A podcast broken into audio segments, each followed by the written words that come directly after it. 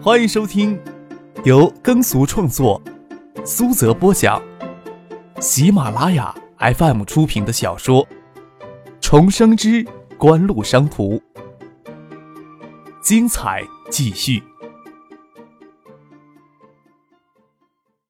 第八百八十八集。刘文涛当初从部委到地方，是严家出了力的。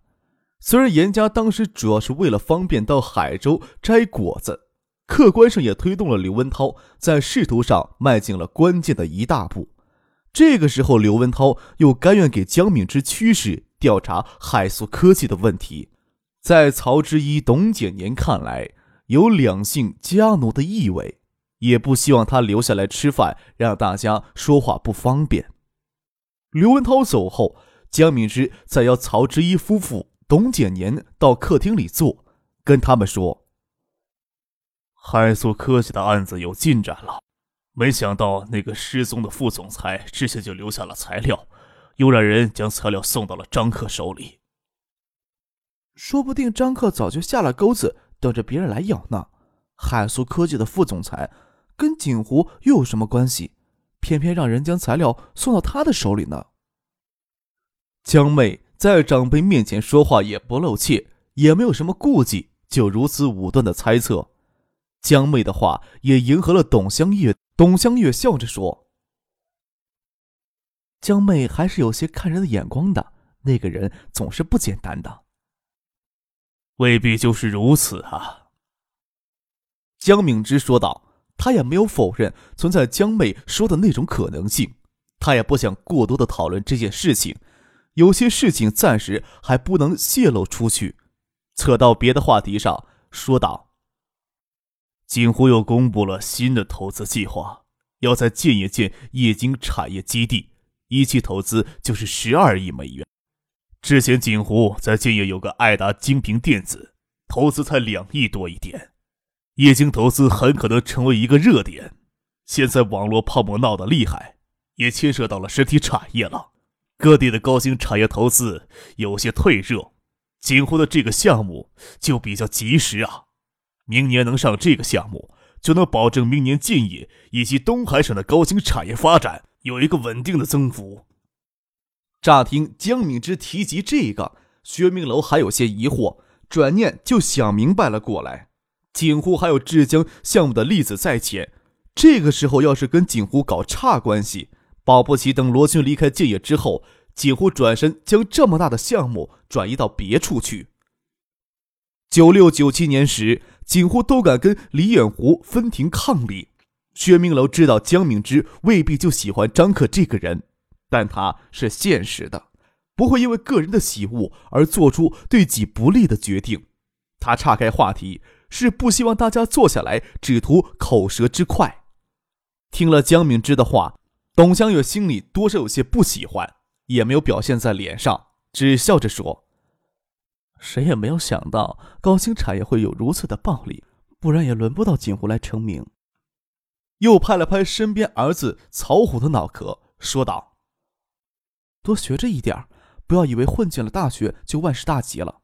我跟你爸谁都不能包管一辈子，你以后想要有什么，还得靠你自己打拼呢。”曹虎满不在乎的说道：“我现在任务不就是读书吗？现在就教训我这个，是不是太难为我了？”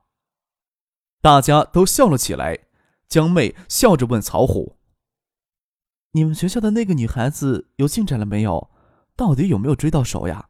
难道你爸妈也在建业，你也没金屋藏娇了，让你爸妈替你把把关？”“什么女孩子？”董香玉问道。虎子呀，喜欢上他们学校一个女孩子，好像偷偷的暗恋了人家许久，我都不知道他有没有追到人家呢。江妹没良心的将曹虎出卖了个干净，幸灾乐祸的说道：“那个女孩看上去真的不错呢，人漂亮，气质也干净，我还以为虎子早就跟你们诉苦了呢。”是吗？董香月倒不介意儿子在大学里谈恋爱。他甚至希望能有一个女孩子能将儿子的野性收住，让他放野性的性子收回来，专注的读书，将来好继承家业。侧过头来跟儿子开玩笑的说道：“要不要让你妈妈见一见呀？曹之一对这个不感兴趣，说道：“他小子呀，不祸害别人家女孩子就谢天谢地了，你这个当妈的凑什么热闹呀？”曹武闷头一声不吭，朝江妹瞪了眼睛。江妹笑着将话题又转到张克的身上。这要说沾花惹草，谁能比上那个人呢？可没见谁拿这事说他什么。又向曹虎挤了挤眼睛。你要加紧呀，那个家伙还在东大呢，指不定落到别人家眼里，给人家抢先下了手呢。你找地方哭鼻子去吧，到时候可别怪我没安慰你啊。董香月也给勾起兴趣来，笑着说：“那我们下午别的地方不去了，就去学校里转一转。小虎不说，说不定我们还会遇上呢。”薛明楼对那个穿着素花连衣裙的女孩子印象也很深刻，虽然只是一瞥，有些女孩子却足以给他留下深刻的印象。他突然对江妹拿这件事情怂恿曹虎感到厌恶。他看了江妹一眼。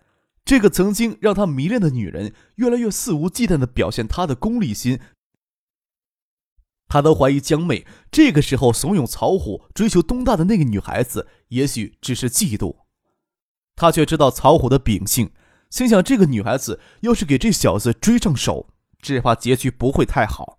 董香月现在只是拿这个事情当乐趣，不要说曹虎的本性了。以董曹两家的世故，会接纳普通的漂亮女孩子进家门吗？薛明楼有些不忍心桌上的这些人拿一种游戏的心态去戏弄，甚至毁灭一个清纯平民女孩子。他坐到江敏之的身边，小声的说道：“东大这几年发生的故事倒是挺多的。”似乎只是跟江敏之说话，却又让桌上的人都听见。听了薛明楼这句话。江敏之手里的筷子一停，其他人没有注意到薛明楼话里的意思。江敏之的反应引起他们的注意，转瞬间就明白薛明楼说的是什么。张克在东大做的那些事情，其他人也许不知道，江敏之是知道的。想顶替罗军担任纪市委书记的位子的董简年也是知道的，曹之一与董香月也是知道的。他们开着玩笑，薛明楼的话无疑是给他们当头泼了一盆冷水。惹谁都好，不过要想想东大是谁的地盘。董香月瞬时将不悦表现在脸上。江敏之只停顿了一会儿，又夹着菜过来吃，好像就没有听到薛明楼的这句话，似乎也没有注意到董香月脸上的不悦。悦悦嚼着菜，慢条斯理的跟薛明楼说：“狮子山的风景不错，又能远眺江景，志毅最喜欢。你下午一定要陪他们去看一看。”江敏之是现实的，张克在沾花惹草都与他不相干。但是曹家的这个小子，要是在东大跟张克起冲突了，他就很难脱身了。根据以前东大发生的那些故事，曹虎要是敢胡作非为，国务委员的面子只怕不好使啊。江敏之用过餐，还要去省政府，让薛明楼留下来跟江妹一起陪同曹之一、董香月夫妇以及董简年在建业逛一逛。您正在收听的是由喜马拉雅 FM 出品的《重生之官路商途》。严文界很肯定的认为，海素科技目前暴露或者可能暴露的问题，都将因为王海素的失踪而成为无法解开的谜局。事实上，王海素不再担任公司总裁后，他的执行董事头衔还没有解除。也就意味着所有的违规操作都给推到王海素的头上，即使有关部门要处罚，罚单也只会落到公司的头上，届时他们都会抽身而走，谁还管海素科技的死活呢？景湖的凌厉一击完全出乎了严文界等人的预料。严文界认真考虑过王海素跟景湖众人的私人关系，很肯定是张克进入东大之后，王海素才跟张克有过接触。也很肯定，王海素跟景湖众人的私人关系不能算愉快。他理所当然地认为，景湖的反应事实上是借机打击红信。景湖就是一条毒蛇，不管景湖规模有多大，依旧改变不了其毒蛇的本质。静藏在某处，也许很长时间都不会有动静。但等到其一旦吐着信子猛窜出来，就会让人觉得痛彻入骨。崔国恒那篇文章还算不上有多大的杀伤力，肖瑞明站出来抵制葛建德对海素科技的投资决策才是最致命的。在全球新经济板块哀鸿遍野之际，海素科技能走出独行行情，就是在与投资者对华夏电子注资海素科技有着强烈的预期。这种类同于重组的题材概念，最受国内投资者的追捧，又是众多的投资客来抄底，硬生生将海素科技的股价从谷底拖到半山腰。然而，肖瑞明经媒体散布出来的抵制言论，严重动摇了这种预期的基础，海素科技的股价自然就会应声而落。肖瑞明是华夏电子内部公开站出来跟景湖合作的特例。肖瑞明选择在此时跟葛建德再次决裂，严文界用脚趾头都能想得出来是谁在背后筹划，直叫他心底愤恨难消。严文界手死死抓住晶莹剔透的高脚玻璃杯，看着猩红的酒液，他努力的往自己冷静下来，走到会室坐了下来。你们说，我们下一步该怎么办？严文界眼睛盯着刘奇俊跟张文信。上周四周五两个跌停，直接将他们想借华夏电子脱身的计划打了个粉碎。前后差不多有四十亿的资金压在海素科技的头上，解不了套。文州那边已经感到很严重的资金压力了。张文信看了看表，他脑子里盘旋着找什么借口离开好。王海素的无故失踪对他来说不能没有一点触动，他甚至不愿意去相信严文界在幕后没有搞黑手。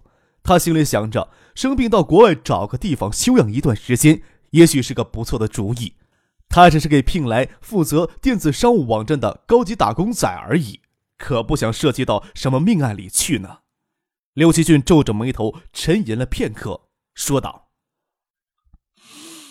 就担心他们明天在开盘前再抛出什么轰动性的消息来。他们掌握了昆腾在线这个国内第一门户网站，有了什么风？”传统媒体也会跟风而上，会形成对我们极不利的舆论氛围。我们稍一减持，很可能股价会再次给打到跌停啊！没有办法，你就直接说呀。林雪没有耐心的说道，眉头皱着，完全没有平时的风雅气度。他寄托无数心血的经典地产，也要跟着海素科技沉入谷底，如何能让他的心情好起来？他早就厌烦了刘奇俊这种装谋士的脸。每次都说的十拿九稳，每次都栽到里面爬不起来。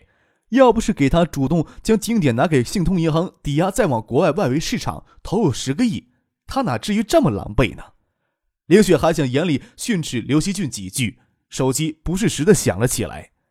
严文姐姐林雪拿起手机，表情有意，问道：“谁的电话？”“胡副市长的。”“他这个时候打电话来做什么？”林雪疑惑的问道。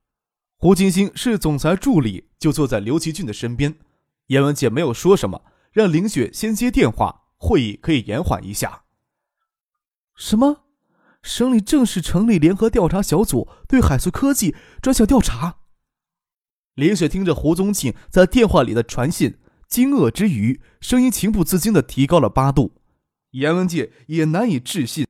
他正当以为王海素失踪后，省里要对海素科技进行正式调查，必须考虑什么都查不出来之后如何下台的问题，哪里想到联合调查小组今天就突然成立了？今天不是休息日吗？刘奇俊想到关键问题，林雪也马上醒悟过来，将疑问跟电话那头的胡宗庆提了出来，得到的回应依旧令他震惊。什么？江敏之、刘文涛下午紧急通知相关部门负责人到省政府参加会议。王海素失踪之后，曾将一份材料交给他在建业工大读研的堂妹。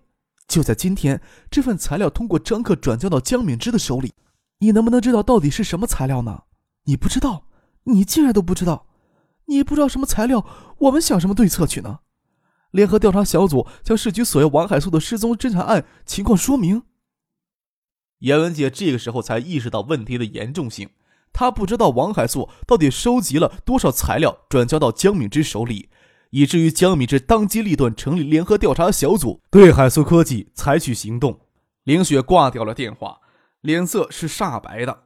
胡宗庆这个时候打电话过来，听着他在电话里声音有些发抖，可想他也是惊慌失措的，谁也不知道王海苏到底搜集到了什么证据。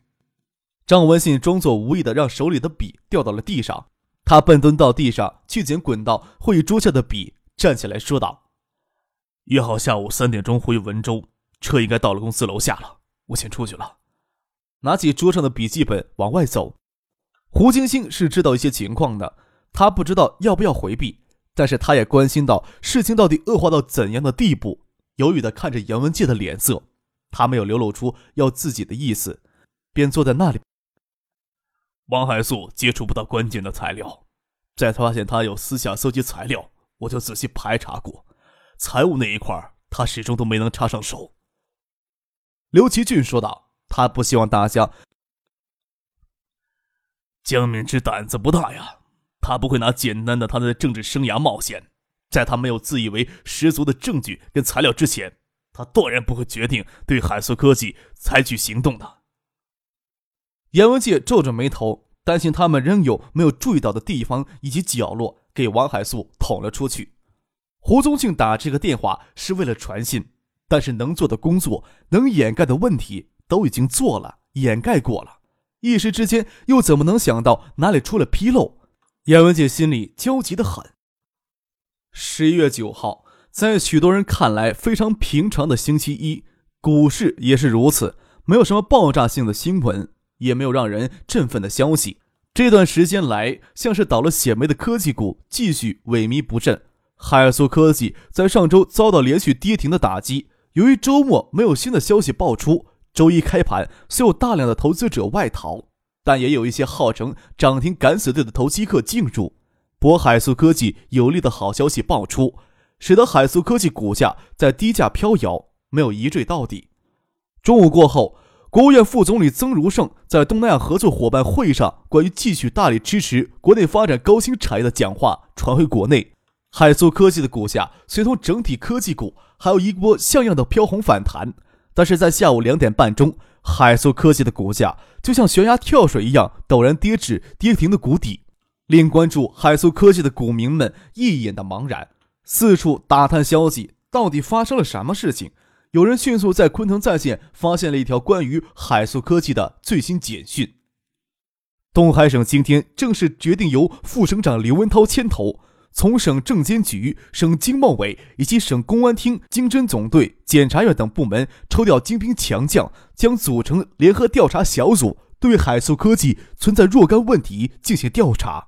下午两点钟时，警方已经将海素科技总裁、财务总监等人带走问话。